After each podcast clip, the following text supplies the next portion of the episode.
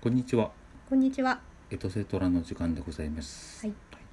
今日はですね、ちょっとまあ諸事情いろいろ重なりまして、うん。あのガジャ君とアキちゃんの二人で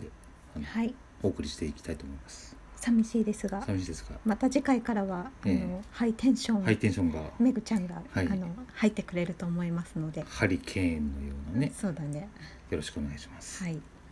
でまあ今日二人でね、うん何をやるかってう、ん。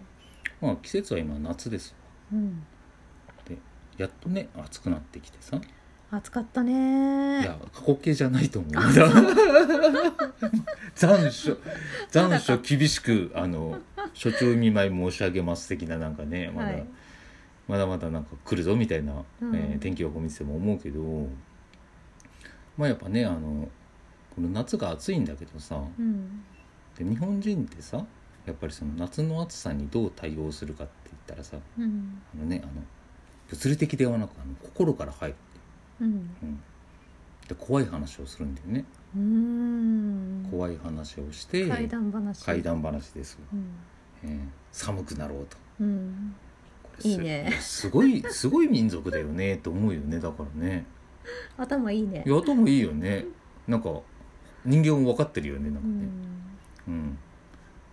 まあ今はでもクーラーとかバンバンねうん出ちゃったからそういう文化が廃れてるのかもしれないけど、んうんでも我々もそれにあやかってた、うん、ちょっとねあのお互いの、まあ、怖いというか、うんまあ、不思議体験をねうん。あのちょっとお互いあの紹介できたらなとうん。思ってましてちょっとタイトルも考えてきた何？タイトルはねうん。 「ガチャ君とアキちゃんの偉人たちとの夏と」うん。うん偉人たちとの夏。はいうん。まあ偉人ってその異なる人っうんて。書くんだけど、うん、なんかのパクリじゃない？うん、パクリだよ ええパクリですよ パクってますが何か偉人たちの夏ね。うんいやでもね分かんないと思う元ネタ多分うん。うん昔の日本の映画だからうん。うんまあねそのその映画もやっぱりちょっとねあの自分の死んだはずのお父さんとお母さん、ううんん。まあプラスアルファの人とうんあの関わってくんだけどねひと夏でね、。うんはいはいはいはい。っていうあの、まあ、なかなかあのラスト以外は俺は大好きなんだけどそうだね。あの映画うね、ん。いい空気感とねうん。よかったよね。ねっ人情味もあふれるしっていう、うんもうやっぱそのリリスペクトの意味も込めてやっぱりその、えーガチャ君とアキちゃんの偉人たちとの夏。をちょっとあの紹介していきたいとじ思ゃうんであすがガジャ君からいきますか。あじゃあガジャ君からいきますかはい。皆さん今のうちにトイレに行っておいてくださ いねえー一回止めて、うん、あーなんか怖かったら明日の朝聞こうかなみたいなそんな感じでねあのちょっとうん心の準備しておいてくださいそうだね。ですね冷めた目で見られてますけどね今 ね長い名前を聞っ ていうね。まだ始まんないの かい。でいやイントロダクションって大事だからさ、うんあーそっか。うんまあというわけでじゃあまずガジャ君の方から行くんだけど、まあガジャ君これねあの自分が体験した話ではない、うん。うん、で俺のお父さんとお母さんうん。がこれ体験した話なんだけど、うん。あのまあねすで言えばもう20年以上前の話だね。うーんであの、まあ、ちょうど自分より一つ上の男の子が、うんあのサッカー部に入っててであのその子がねちょっとあの海辺の方にそのサッカーの合宿に行っててさ、うんうんまあ、ちょうどお盆の時よそうようんお盆の時サッカーの合宿に行ってて、うんであの休憩中に海で遊んでてうん波でさらわれちゃううんうん、でそのその男の子ってまあ俺のお母さんの友達の子供みたいな感じで、うんうん、でまあしばらくしてもその死体がねあの海に上がってこなくて見つからなくてうんでだからそれのあの協力というか助けに行こうと、ううんん探すのに協力しに行こうっていうのであの夜そのこっちのうちのね実家からまあ一つ山越えていくんだけどさ大体2 0 0キロぐらいあんのかな、うんうんで夜出発して朝方その現地の海に着くっていううんドライブをねしに行くのねうんであのーで夜その峠をさ越えてたら、うんまあ登っていってうんあの下り坂になった時にねあのその時お父さんとお母さんともう一人あの女の人一緒に乗ってたんだけど、うんおお母さんと、んあのその女の人がさ知り合いの知り合いの女の人が、うんうんあれ今女の人いた?」っうんてその言うのねうん峠でしょ峠夜の峠の下り坂で、はいはいであのでそのお母さんも見たしその知り合いの女の人乗ってた人も「いや確かいたよ」ってうん言っててうんであのでお父さんに聞いたのね運転してたお父さんにうん「お父さん見た?」って聞いたら「いや実は俺も見たんだけど、うんでもいるはずないとうんこんな時間にまあ多分もうそうだね12時回ってたぐらいでさ、うん朝着だったらねね夜中だよねえ夜中よバリバリ夜中でさ、うんでこんな峠にねこんな時間に女の人が一人でいるわけがないっうんていう話になったんだけどただも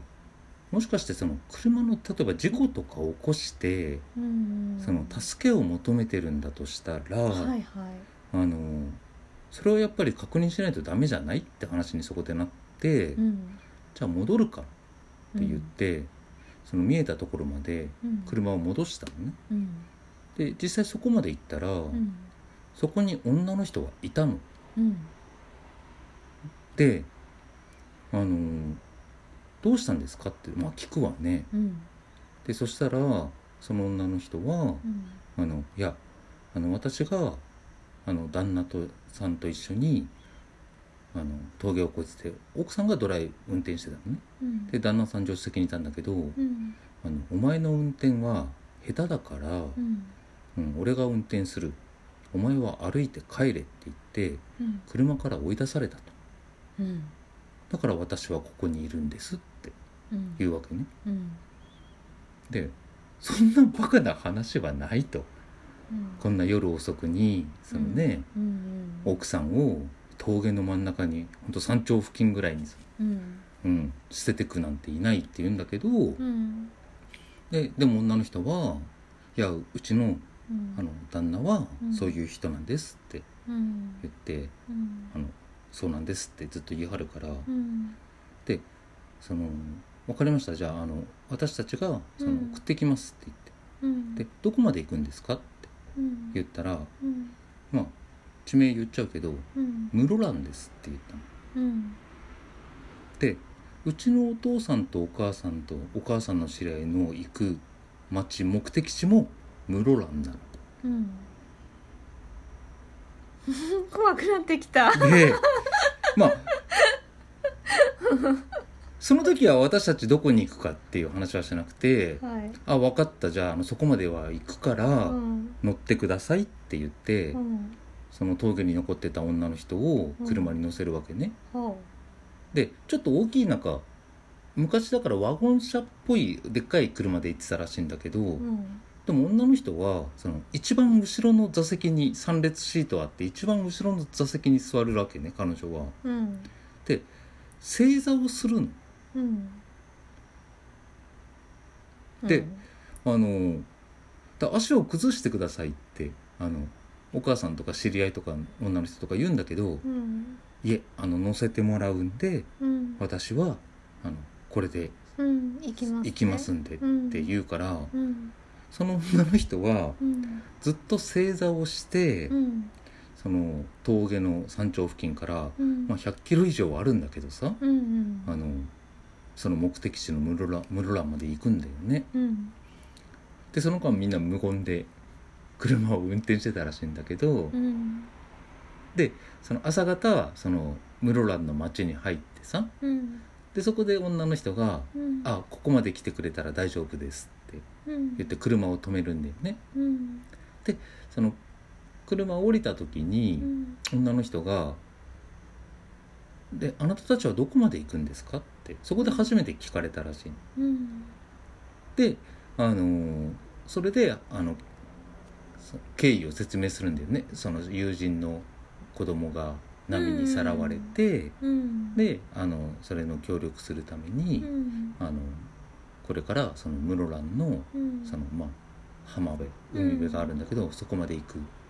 あの予定だったんですっていう話をしてでそしたら女の人が「あじゃあ大丈夫です今日は上がります」ってうん言って別れるんだよね。うんでその日にうんお父さんたちが着く前に、うんあの息子さんがうん海辺にあの、まあ、亡くなった形だけど、うん体がね、あの打ち上げられるうんまあでもう一つだけその絡みで言えば、うんあのその波にさらわれた男の子のお父さんうんお父さんはあのさ大体1週間後ぐらいにあ打ち上げられるんだけどうんあいつはここに上がるってここに来るって言ってうんずっと動かなかったらしいのねその場所を。うんで実際にうんその場所に上がってきたらしいのうんそれはまあ現地着いてから聞いたらしいんだけど、うんただこの話今どうなのかなあの時はねなんか言っていいのかどうなのかっていうのでとりあえず言わないでおこうっていう結論になったらしいんだけど、うんこんなあその遺族の方遺には族の方にね、うこんなことがあったっていうのは、うんはいでもそういうあのうん不思議体験をしたっていうのがね、へーあの20年以上前だね。その大きな問題はさ、うん、その峠から乗せた女性がうん生身だったかどうかだね。あそれさうちのお母さんも言ってたんだけどお母さんと知り合いの人も言ってたんだけどうん、 「いやでも怖くて足見れなかったんだよね」ってなんかいやそのよく乗せたね。 だけどなんかその案内をしてくれたような感じにもこう解釈できるよね。いやまあなんかねそういう都合よく解釈すればなんかねうん、ただ偶然にしてはちょっとねっていうな怖いんね。かねうん本当にゾッとしたらしいよその峠で、うね「んどこまで行くんですか?」って言った時に「うん室蘭です」って言われてうんうんまあちょっとわかんないね生身のひ人なのかどうかがさうん怪しくないいでやも普通に会話できたってことでしょ、まあそうだね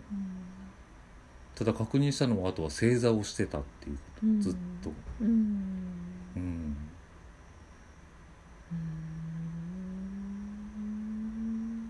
うんまあ生身だとしても普通ではないよね無理だよあんな1 0 0キロ以上もねうんいくら申し訳ないですって言ったところでさ、うんまあ普通はしないよねまあ正座はやりすぎだべっていうか普通はしないよね、うーっんていうなんかね あ進んだわ あ進んだ進んだ進んだ進んだ でも初めて俺この話をね聞いた時もね俺も怖かったこうーんううんやっぱ怖かったようんそうそうそうそうってしたよへねーそっか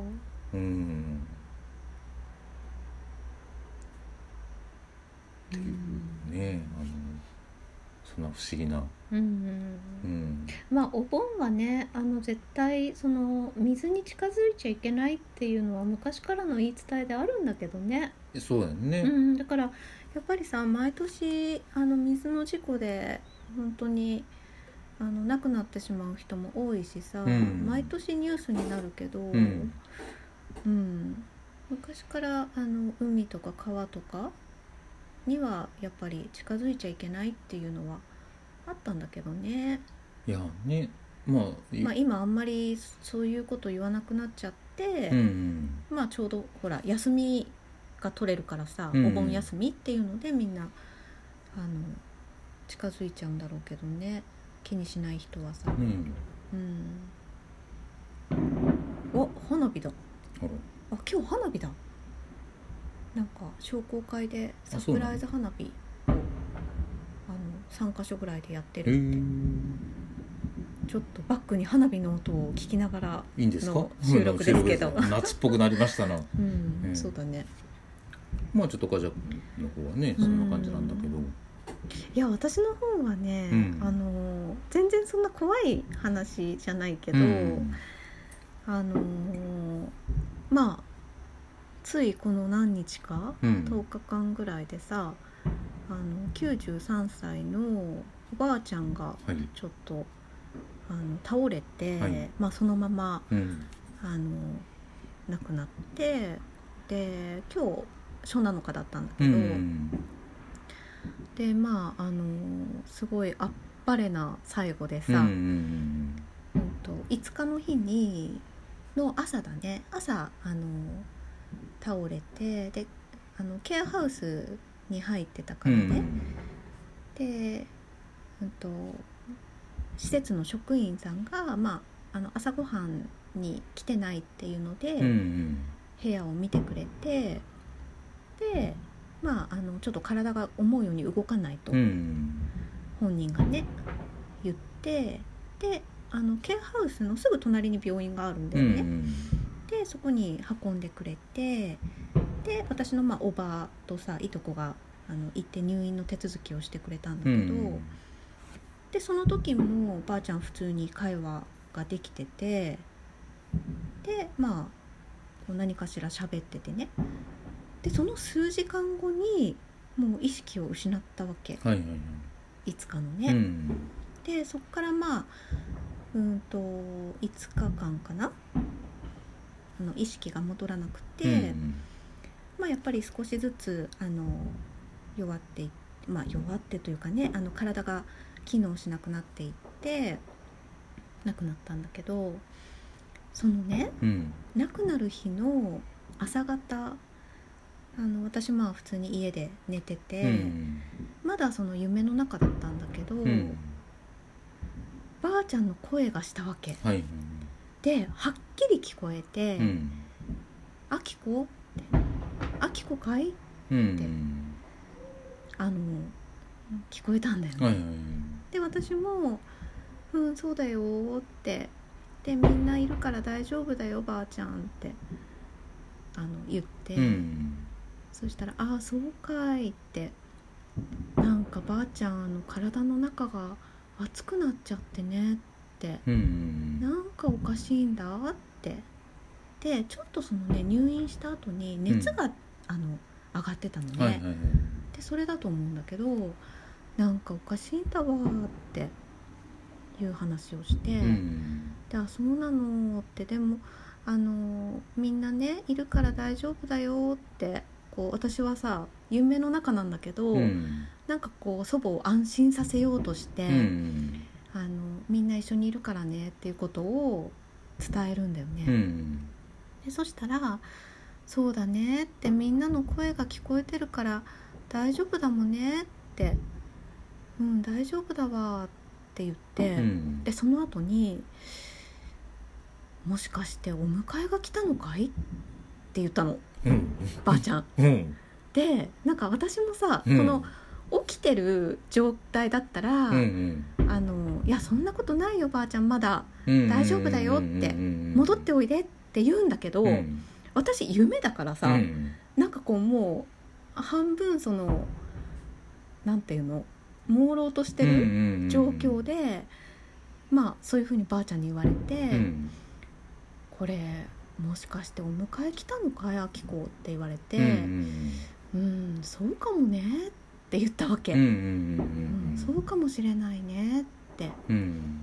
言ったら「ああそうかい」ってうんうん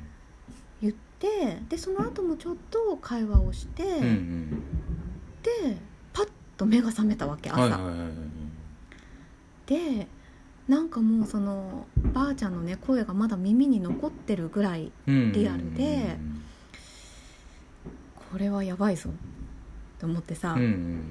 で、まあ、その日もあのみんなでお見舞いに行って。うんで、うんとね、今ねコロナでねお見舞いのあの時間とかがすごく制限されてて、うんうんうんで、まあ、2時から4時の間っていうのでその時間帯に行ってでもう結構その呼吸もねだんだん弱くなってきてたんだけど、うんうんまあ一旦あの戻ってきたんだようね、んうん家にね。でその日の、まあ、夜うんにあの亡くなったんですよ、はいはいはい息を引き取ったの。うんでまああの年も年だし全然その闘病期間とかもなくって本当にあのばあちゃんもね苦しまずにあの旅立ったなっていうさ、んんあのすごく静かに穏やかにあの行けてまあ良かったなっていう感じだったんだけうど。んうんその意識を失って5日目に私がその会話してるんだよねうんうんまあその直接会話したわけじゃないけど、うんうんそういうやり取りがあったわけ、はいはいはい半分夢みたいな状態うで、んうんでさ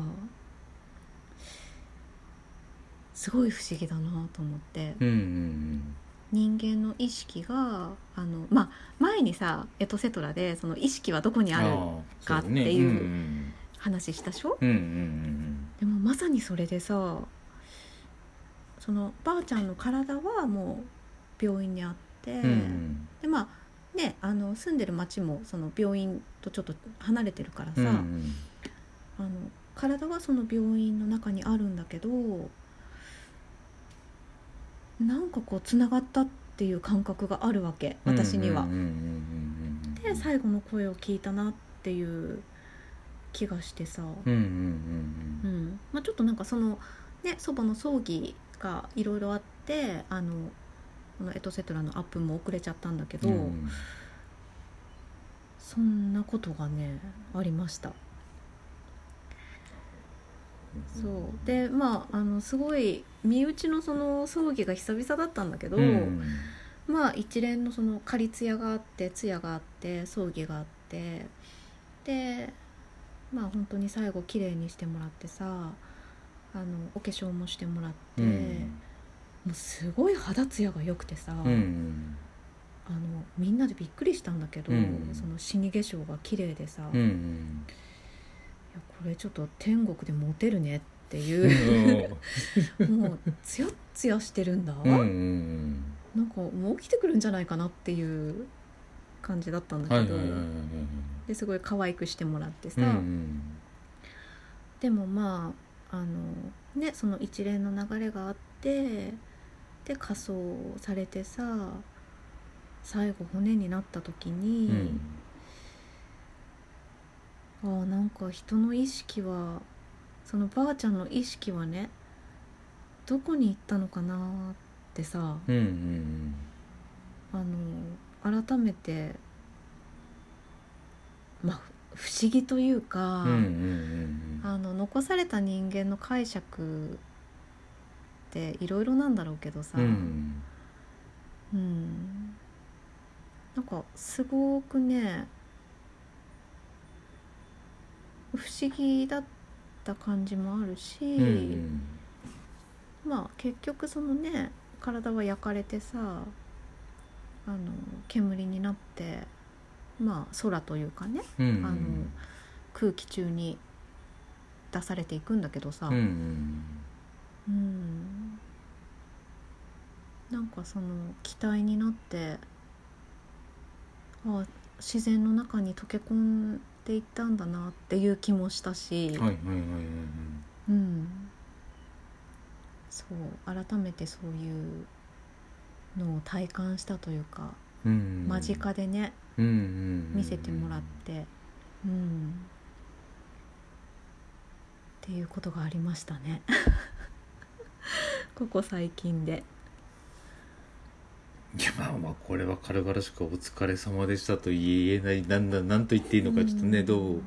あでもね、うん本当にあのばあちゃんのね希望もあったし、うんまあ、娘たちの希望もあって本当にごくごくあのうちはだけであの全部ね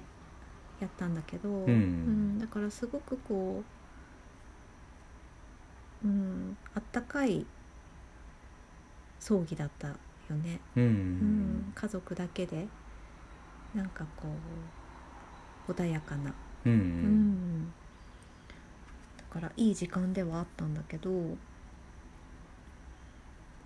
まあその本当に最後にあの話をしに来てくれたことがさう、んううんんまあ私はすごい嬉しかったんだけどうん不思議だなっていう。いやーねなんかほら結構そういうつながり方ってさそうのん精神世界というかさうん結構つながれるじゃないうんまあ悪いこともあるんだろうけどでもうんでもなんかいいできない俺にとってはなんかなんかいいよなって今回みたいな例で今ね、うん、う、う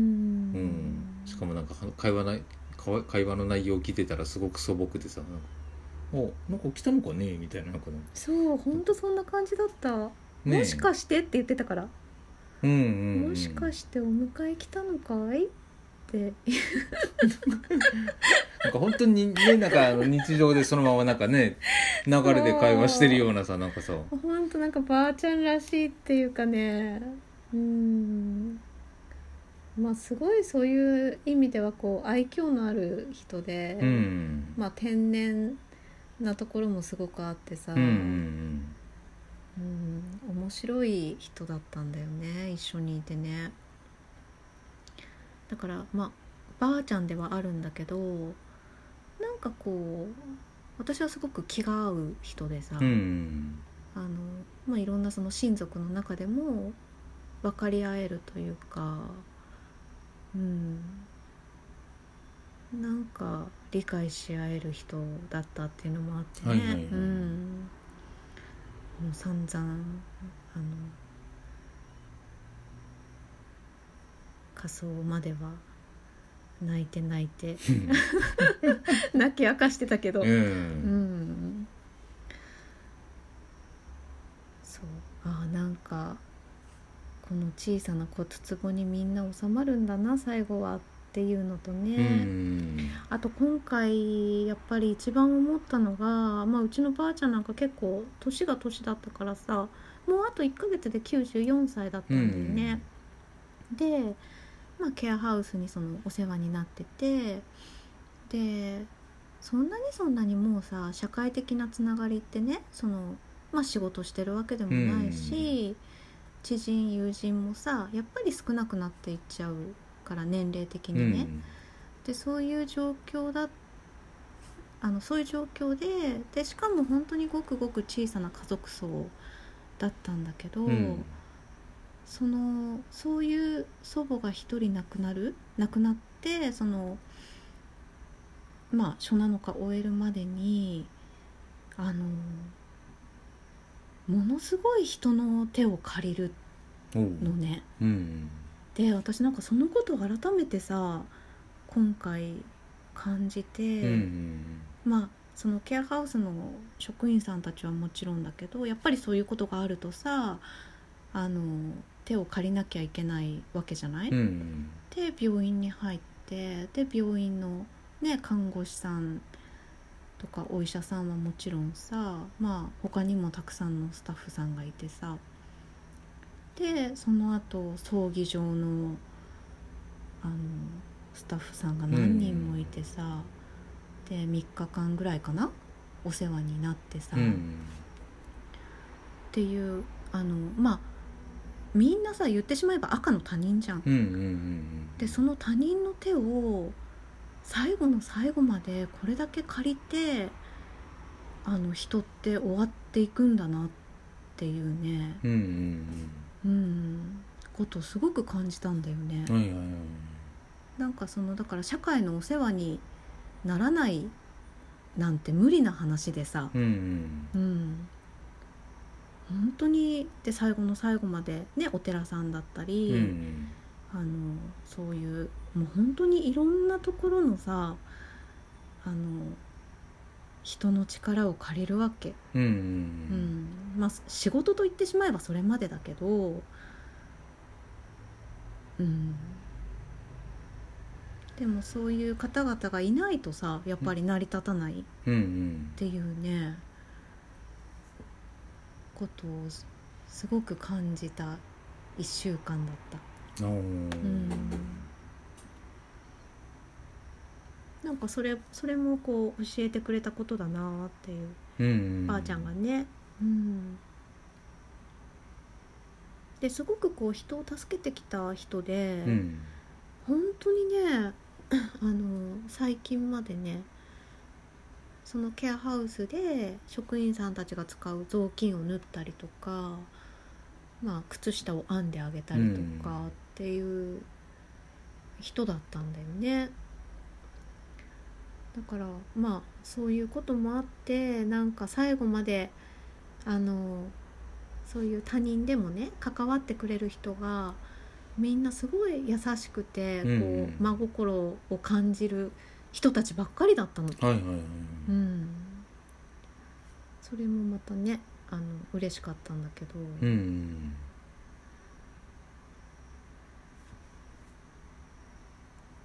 そうそんな時間を過ごしてましたいやーただその本当ね最後に会話できたのと、うん、まあばあちゃんはどこに行っちゃったのかなっていうの が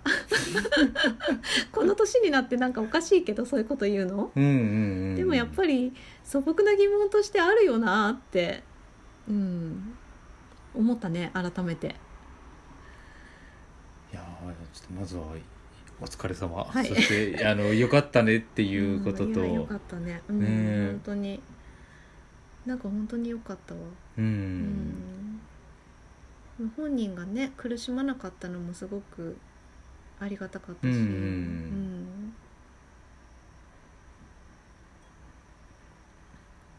でまずさそのまあね例えばその、ね、死んだらどこに行くのかとかさ、うんまあそれってまあねいろんな宗教とかもさいろいろ言われてるし さそうだね、ねあのいろんな人がいろんな答えを出してるんだけどさ、うんでもその前に、うん今話聞いててさあの自分のこの一員たちの体験もそうだし今回の秋もまあ身内だけど、うん一応もうあえて人じゃなくなった状態っていう意味で「うん偉人」って言葉使うけどさ、うん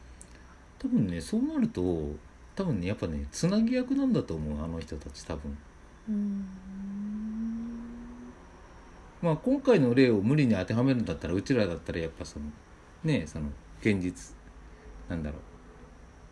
う亡くなった子供のね状態とかさ、うんうんそういうのってねうん、我々現実の人間たちが直接知りえない情報をなんかさはあつなげてくれるみたいなさなるほどねうんでまあ秋の場合だったら例えばそのまあ今回おばあちゃんのねそのそういう葬儀を通してとかそういうなんかなんかねこんなに人との関わりつながりがつながりというかね、うんあの世話になるものかみたいなものとかさ、うんあのまあねあのそういうのをきっかけにいろんなことを学ぶ人もいるだろうしそれが葬儀のあんなんかねあの喧嘩のネタにする人もいるだろうけれど、ううんんでもやっぱ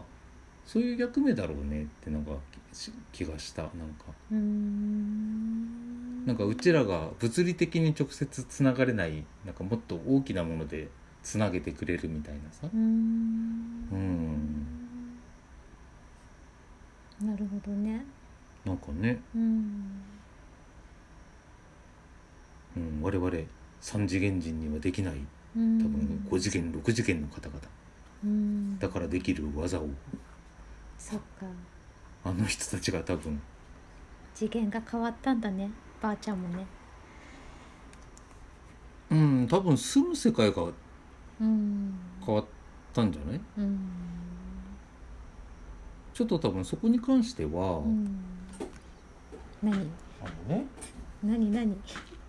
何を取り出すのタラタタッタターえー、また新しい本買ったのいや面白そそれこそさあきちゃんがさう、うん、あのそういう、ね、これめちゃくちゃ面白そうじゃん、あのそういうそのちょっとね、うんあのちょっとおばあちゃんちょっと既得なんだっていうはいはいことから入ってさ、うんでまあ自分も自分でちょっと結構いい年齢の祖母もいるからそうだねちょうどねいろいろあーって思ってた頃に某コンビニでえー出てまして、これい何コンビニにあったのやあのねほんと数年前からねあのコンビニのね本はなめちゃいけないこれセブンローソンアロンソンへローえやるねただね北海道のセイコーマートのね書籍もね意外とバカにできないんだよこれが意外とバカにできないんだ よこれコンビニのねへ、ーあちょっと紹介しますかあ紹介しますかタイトルタイトルがズバリズバリですです TAATH D E あいい A やごめん T H まあ英語で死ですねはいイエール大学で23年連続の人気講講義こう「死とは何か」日本芍薬版イエール大学教授シェリー・ケーガン著ですって面白そうまあこれあの現状完全版もあるらしいんだけど、うーんまあ最初俺もまだこれ読み始めたばっかりだからあれだけどさ、うんあの完全版はなんか前半戦はその死っていうもののその物理的生理的な話をバーってやるらしいのねまあ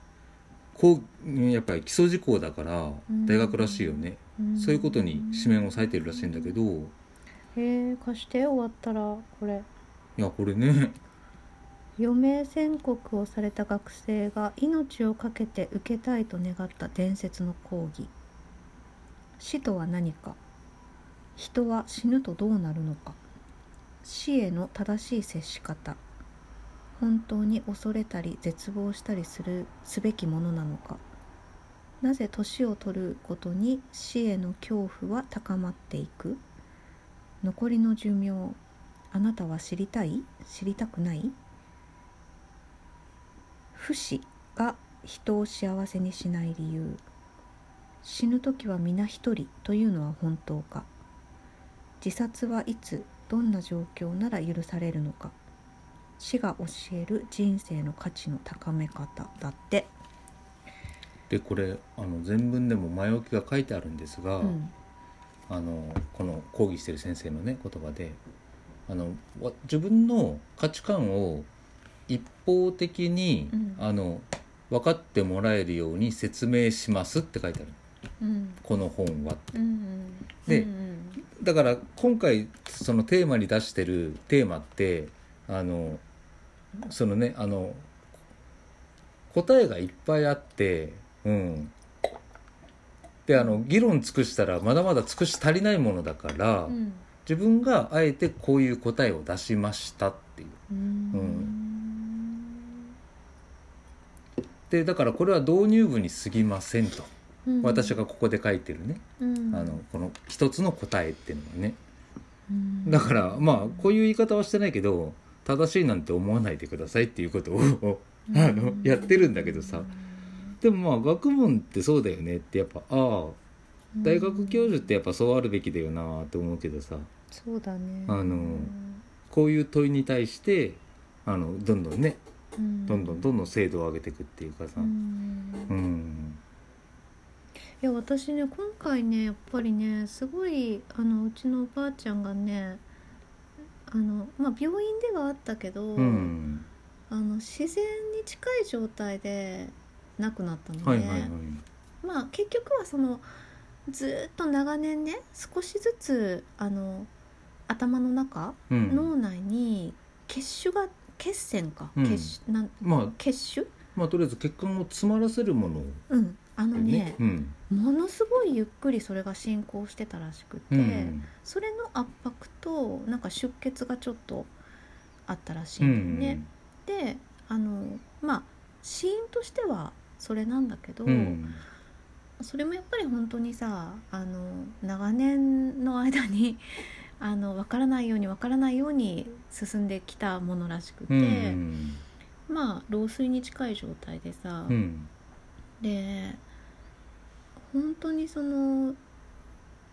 自然に近い形で人が死ぬ姿を見せてくれて、うんなんかね、すまあ、それもすごい良かったなって思うんだけど、うん亡くなってからはさやっぱりそのまあ残された人間ができることっていうのがその亡くなった方からね教わったものとか、うんいただいたものをあのいかに大切に生きていくかっていうことしかないなっていう のをさうん改めて思ったんだよね。うんうん、で昔の人だしうちのばあちゃんはねうんすごい田舎で、あの田舎の農家で育ってるからで兄弟もあの自分の下にすごく兄弟が多かったかうら、んもう小学校も本当にまともに行ったのかどうかっていう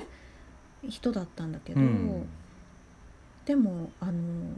すごくこう知恵があってさ、うんまあ、今みたいにこの知識はなかったんだけど、うん知恵がすごくあって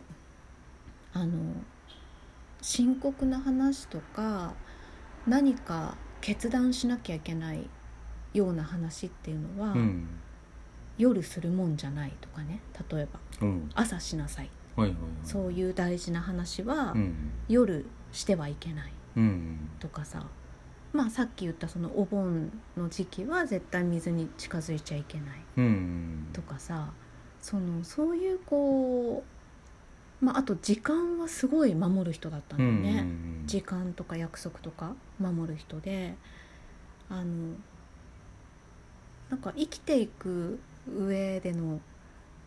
知恵がさはいはいはいはいいっぱいあって。うん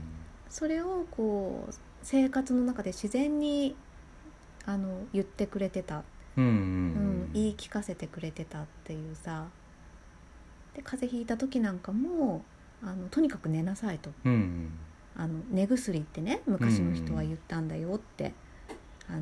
どんな薬よりもその寝ることが一番の薬になるとかうさ、んなんかそういうこう言葉がいっぱいあるのね。うんうんなんかこう残してくれたものをまあ情報なんだけど、うんうんそれもさ残してくれたものをあの大切にね生きていくことしかできないなというかまあそれでいいんだろうなっていうね、ふうにあの思えた。うんうんでそういうこうなんか本当に自然に自然にあの枯れるようになくなっていく姿を見せてもらって、うんなんかその、まあ、ここにも書いてあるけどさ、うん死への恐怖っていうのがさ、うん全然感じられなかったうんうんうんうんなかったうんあこうやって体の機能が止まっていくんだなっていうはいはいはいそれもゆっくりだから、うんうんなんかこうこ恐れるものでもないしさその、うんうん死ぬことってさうん本当に生活の中に、まあ、起きてうん当たり前のことっていうか、うん、だよなーって思ったよ。いやーだからさあのまあ今回その偉人たちとのまあ季節が夏だから夏って使ってるけどさあのーその偉人って我々の言うところの偉人って異なる人ってさ一応お化けのこと霊とかお化けのことなんだけどまっすぐに言っちゃえばまあ簡単に言えばあのううちらが恐れてる死っていう扉を抜けた方々なんだよねうん彼らがね。うん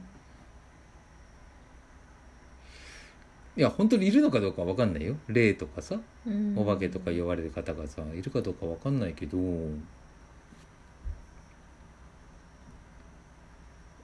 でもただちょっと言いたいのはさすごくなんかだからあの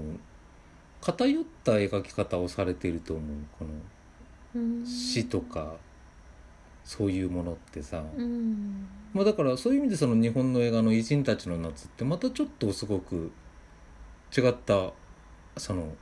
亡くなった方々の書き方ってちょっと俺は結構好きだけど、ん特殊な書き方したかなと思うけどさ、うんうん、まあ分かりやすいのはドラマとかさ映画とかでさうんまあまあ本当にまあお化けなんて恐怖の対象でしか描かないわけだしさうんね死死はどうするかって言ったらあの殺されたら迎えてね殺されることによって得られるみたいなさなんかさうんあのまあ映画とかドラマだから仕方ないよね刺激的に描かなきゃいけないんだけどさうんまあ結局生理現象だよねまあそうだね死もさ、うん生理現象のうちの一つでさ、うんうんまあやっぱり本当にこういう形でねしょっちゅうじゃなくていいけどうんあのたまにさあの身内だったり本当に近しい人のさ死に触れるっていうのは大事なことではあるね。ねだし、まあ、それが自然っていうかさ、うんまあ、子供とかもやっぱりねあのペットとかもそうだけど、うん動物の死だったりさ人間の死っていうものを見てあの成長していくっていうのは大事だよね、いやね、うん、人としてすごい必要なことだと思う。あの致死率100%だからさ今のところ今のところそうだね、うんうんで本当にだからその死を迎えた人の話って聞けないから我々残念なこと残に念ながらねねちょっとばあちゃんに話しかけてみるわ、まあそうだねまあ中ではそれをそれでもしかしたらね商売をしてる方もいらいるのかもしれないけどさ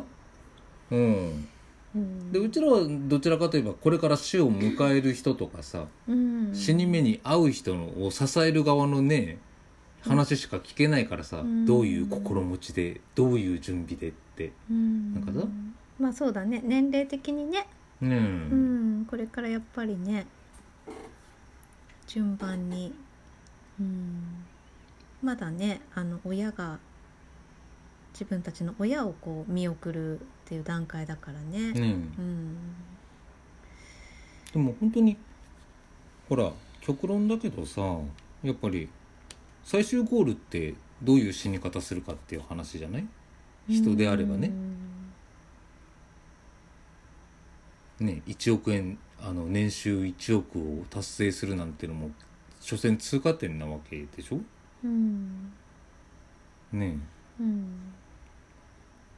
だからそういう意味ではやっぱりあの今まだイメージ漠然としすぎてイメージは湧か湧かないけどさうんこういうふうに身内の死とかね誰かのう友ん友人の死とかっていうことにさあのやっぱ触れることってなんかそういうことをやっぱ考えさせられるまあ俺はいいきっかけって言葉使うけどさうんきっかけになってさじゃあ自分がね死ぬってなった時にどういう状態がいいんだろうとかさ、うんね、そこまでになんかねあのやっておきたいこととかさうんねあのいや死ぬ時にこういう形はやめようみたいなうんとかねなんかうん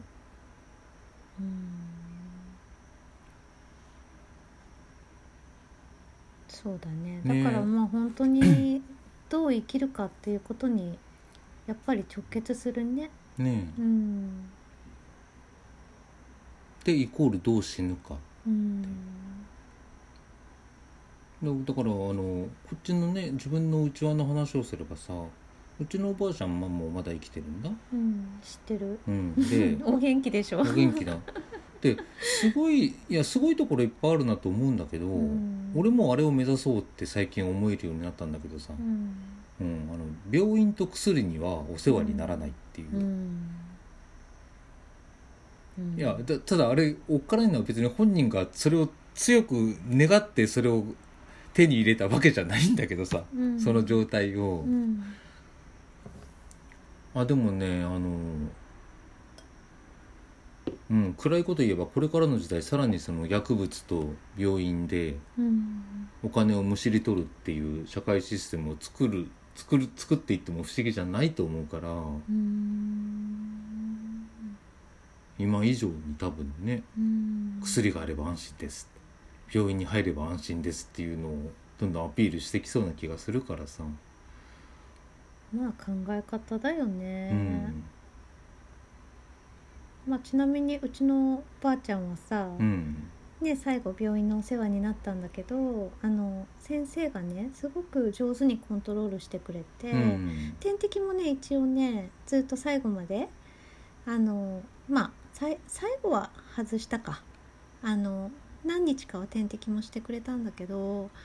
あの体がむくまないようにすごいあの適切なうんまあ量ケアというか量でそうそうそう、うん、本当にこう必要な分だけっていう感じで入れてくれて、うんうんちょっとその利尿作用もそういうものも入れてくれてっていう状態を見ながらしてくれて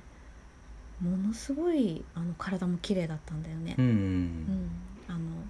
変なそのむくみだったりとかもなく腫れもなくてあの健康的な最後だったのうんああのおかしな、まあそうだね言い方だけ健ど康的な最後だったよねそううん健康的な最後だった、うんだからねそのまあどういうお医者さんに出会うかっていうのもさあるんだろうけどまあ一番はやっぱりその自分のね力で生きるところまで生きてっていうのがいいのかなっていうのは思うけどね。うんうんでもそのさ医療の力をある程度借りてねもうちょっと頑張りたいっていうのも一つだと思うし、まあまあそうだねん、そのやっぱり本人の意思が反映されるのが一番だと思うんだ。うん、だからそういう話をあの家族でさしておけるといいよね前もってね、まあそうだねうん、私はこうしてほしいんだとかさ、うんうんこうこうなった場合にはあのこういうふうにはしないでほしいとかさ、ううんんそれはやっぱり大切だよね。ただ難しいとは思うけどさやっぱ自分の意図しないところでやっぱ体が動かなくなってみたりとかさうんねあのボケが始まるっていうかねうんうんなんかそういう状態になっちゃう可能性っていうのもあるからさ、うんやっぱそういうところを極力ねあの過度に別に医療に依存しなくても薬に依存しなくても、ある程度やっぱその自立した自主的な生活ができる自分がいる、うんでそういう環境があるっていうさうん状態に置けれ置け,、ね、うん置けれるっていう、うんうんね、で欲を言えばねそれを支えてくれる人たちがいるっていうね人脈があるっていうかさ、うんなんかねうんうんいいの別に猫に囲まれて死にたいと思ったら猫たくさん飼ってもいいんだけどうん、なんか本人の気持ちとさやっぱり周りのその理解っていうのがあのー必要なのかなまあ必要というかそこが一致してることがさ、うん、幸せかもしれないね、うん俺その周りの理解っていうのは俺の中でかなり大きなポイントだかうらんうん本人の意思があってやっぱりそれをね理解してくれるあの、まあ、親族なりさ、うん近しい人がいないと、うん、そういう意味ではさこの本に書いてあるさ、うん死ぬ時は皆一人というのは本当かって書いてあるけど、うん実際そのさ息を引き取る時っていうのは一人かもしれないけど、うんあのやっぱり最後まで人の力を借りなくちゃいけないんだと思う私はうんうんその自分の意思を尊重してもらうっていうことだけを考えたって、うんそれを理解してその意思を尊重してさいろいろね葬儀なりなんなりをさしてくれる人たちがいるわけじゃん。うんね、それが家族かもしれないしまあ違うかもしれないうあんの後見人かもしれないけど、うんだから本当に最後の最後亡くなってからもあの人のお世話にはなると思う。うん、それはすごく思いました今回、うん、 いや本当にあのねそこのお世話になるっていうことに関してはさ、うんじゃあ例えばその社会システムじゃないどっかの山に行ってさ、うんじゃあ一人でのたれ死んだから、うん人の迷惑はかけないってね、うん話になったとしても、うんやっぱその分解されるからさうん微生物に、ううんんそうなると今度微生物のお世話になるわけだ、うんまあ、本人が別に望んでねえって言おうが言うまいが、うんあのね、まあ、こうこうなると今度自然のお世話になるっていうかさ、うんうんでもそれだってさ本当に山でねじゃあ一人で死んだからいいって言うかもしれないけどなんかさ、ま、ひょんなことからさ、うん捜索されたりとかさうんねそういうことってやっぱあるじゃんこの社会の中で生きてる以上さ。うんうん、あとはその偶然通りかかった人がさ遺体を見つけてしまってさうんえ生きてるのか死んでるのかってさなる場合だってあるし、うんうん、人のお世話にはなるんですよ最後まで死んでからも。ということで私たちも社会に貢献しながら生きていきましょう。そうこうさあ そろそろ終わるよ。貢献かああじゃあまあ最後にあのままとめとまとめまとめというか感想としてね、いやー本当にねその短めにね。あ短めにねえだから最後にさちょちょっと意識の話をししたけどさそこだけちょっとぶり返したいんだけどいや多分さあの生きてる間にやっぱ自分っていうものがさ自分の肉体の中にガーッと収まると思うんだ。で肉体はだから多分あの自分を構成する自分を分けるものをとどめておく場所でで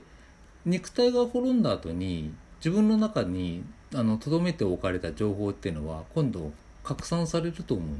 ううんの細かくなって多分うんでそれは単純に言えば自分が今まで関わってきた人のもとに入ってくんだと思うんだよねうんもうこれはとってもなんか科学的根拠のない話を今してるけど